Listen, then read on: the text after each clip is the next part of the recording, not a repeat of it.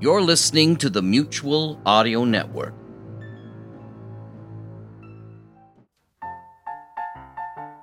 Sally, I heard you got your very own post-apocalyptic Barble doll. Hi, Tiffy. I sure did. And look, here come Barble's boyfriend, living dead Kenny, and her little sister, Zombie Skippler. Grrr. So awesome, Sally. With our own post-apocalyptic Barble playset and all these accessories, I know we'll be ready when the last days come. Well, I sure hope they come in our lifetime, Tiffy.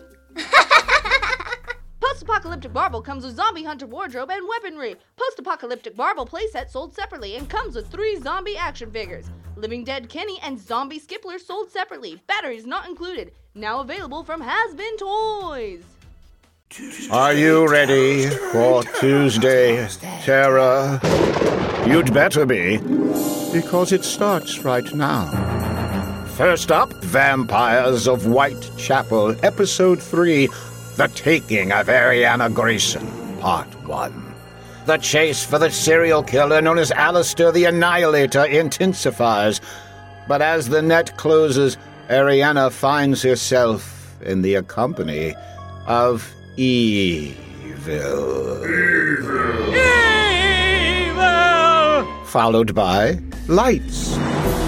A young naval officer claims at his court martial that it was necessary to disobey his commanding officer in order to save his ship.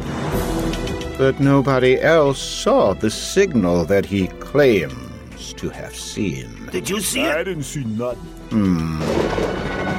Blood Noir 3 wraps up our trilogy of terror Weep and Moan.